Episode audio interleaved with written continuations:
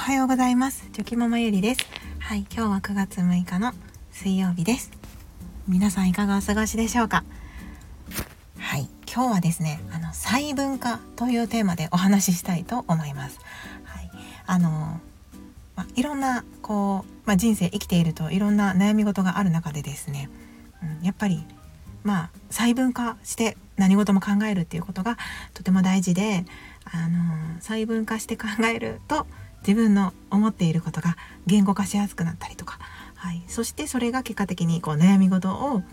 うん、解決に導いてくれたり心が軽くなったりするきっかけになるなと、はい、思いましたので今日はそんなお話をしたいと思います。はい、ゆるゆるお付き合いいただけると嬉しいです。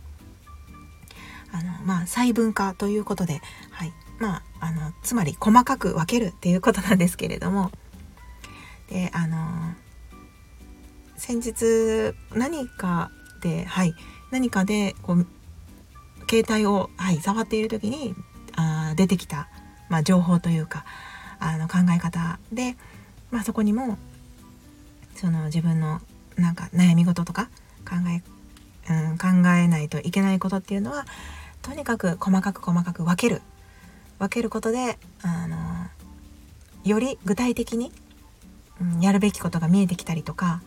何に悩んでいるのかとかまあその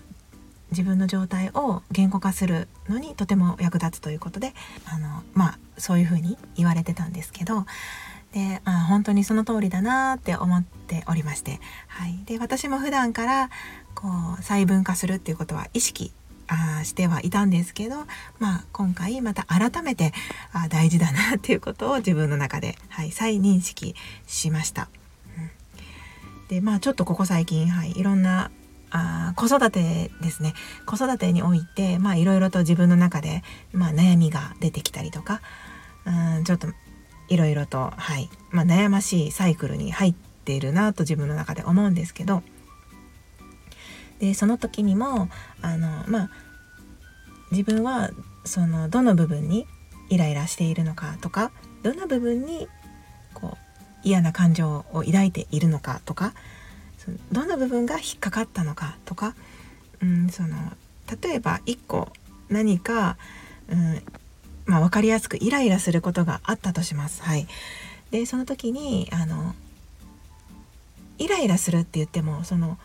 どの子どもの行動にイライラしているのかそれともあの自分に対してイライラしているのかとかでその行動ではなくてその行動の先にある何かを心配してイライラしているのかとかその細分化することであのイライラしているっていうことがまあより細かく、はい、なってくると思います。まあ、つまりそれはまあ細分化とも言えますし掘り下げるとも言うんですけれどもでその自分の状態をもっともっと細かくこう砕いていくと、まあ、どういうことが隠れているのかっていうことが見えてきますのでやっぱりその物事を細分化して考えるっていうことはとても大切なことだなというのを、はい、改めて思いました。で細分化するっていうことはその行動とか、うん、考えとか細かく分けられていきますのでさらにその行動とか考えに対してじゃあどういうことをすればいいのかっていうことが分かってきます。はい、なので、うん、まずはそのぼんやりとこうイライラするなとかなんかあれ嫌だなとか 不快だなって思っている時とかあとは何かモヤモヤしているなとかうーん悲しいなとか、まあ、そういう時、まあ、子育て以外でもそうだと思うんですけれどもこう自分の状態を客観的に見ていてそのそれは一体どこから来ているのかっていうことをやっぱり自分の中で言葉にして言えないとあの解決に至らないんですよね。はい、あのやっぱりそのなんとなくモヤモヤしているだけだったら対処法が同じこと言うんですけど出ません。はい、だけどそのモヤモヤしているっていうことところをさらに言語化して何に対してモヤモヤしているのかっていうところまでこう分解していけたらそのモヤモヤをモヤモヤの元になっている何かを取り除くために考えますよね。それは何かの行動をやめることかもしれないですし何かの行動に対してあの代替案を考えることかもしれません。はい、そういうそのいろんなアイデアを出すことができると思います。なのでやっぱりその言語化するあの細かく細分化して言葉で今の状態とかモヤモヤを言葉で書き出すっていうことがとっても大事なんだなっていうことを、はい、改めて感じました。うん、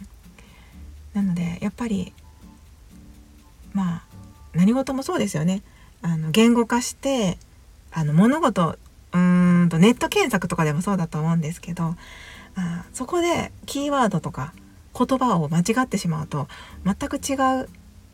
ものが出てきたりしますよね検索している時とかでも。あとはその病気とか自分がしんどい時とかでもそうだと思うんですけど病院の先生にその自分のどこのどういったどこの部分がどういうふうにしんどいのかとかそのそれの伝え方によって多分先生もその可能性を考える時病気の可能性を考える時にあのより正しく判断が下せると思うんですよね。つまりそれは自分の、まあ、言語化能力にかかっているわけであとそのお友達に何か悩み事を聞いてもらう時でもなんかぼんやりと言っているだけだったらそのお友達もきっと何に対してあなたはそんなに悩んでいるのっていうことになると思います。はい、なのでやっぱりその細分化細かく分けて言語化するっていうことがやっぱり大切だなっていうことを、はい、改めて思いました。でもやっぱり言語化ってすごく難しくてなんとなくいまいちなんだよね。っていうことは簡単なんですけどそのいまいちを言葉にしてどうどういう時にいまいちなのか？いまいちっていうのはその不快なのかとか元気がないのかとか その言い換えるだけでは多分いろんな言い方があってですね。自分の状態を的確に伝えるっていうのはやっぱりその言葉の選び方とかチョイスで変わってくると思いますので、まあ、自分自身もなんかすごくそれは課題にしているところではあると思 あるのでそしてその向上していきたい部分でもありますので、うん。はい、とても先日は、はい、あの細分化して言語化するっていうことが大事だなっていうことを痛感いたしました。はい、ということであのこれからもですね、うん。まあ、言語化は一日にしてならずということでやっぱり日頃から訓練というかまあとにかくどんな時でも自分の状態とか自分の気持ちとかアンテナに引っかかったことをそれは何なのかそれはつまりどういうことっていうふうに言語化していく練習をすることで自分の気持ちを言葉に表しやすくなるのかなと思いますので、うん、何でも、まあ、スタイフでもそうなんですけどスタイフでも自分が書いている日記でもブログでも SNS でも、はい、何かそのアウトプットする時っていうのはあのこれからも、うん、やっていこうと思いますしそれがまあ自分自身の、まあ、成長につながってるんだと思って、はい、あの やっていきたいなと思いました。はい、ということで今日はそんな、はい、細分化のお話ですね。細分化をテーマにしたお話をさせていただきました。はい最後までお聴きくださいまして本当にありがとうございました。今日もぼちぼちやっていきましょう。ではまた明日。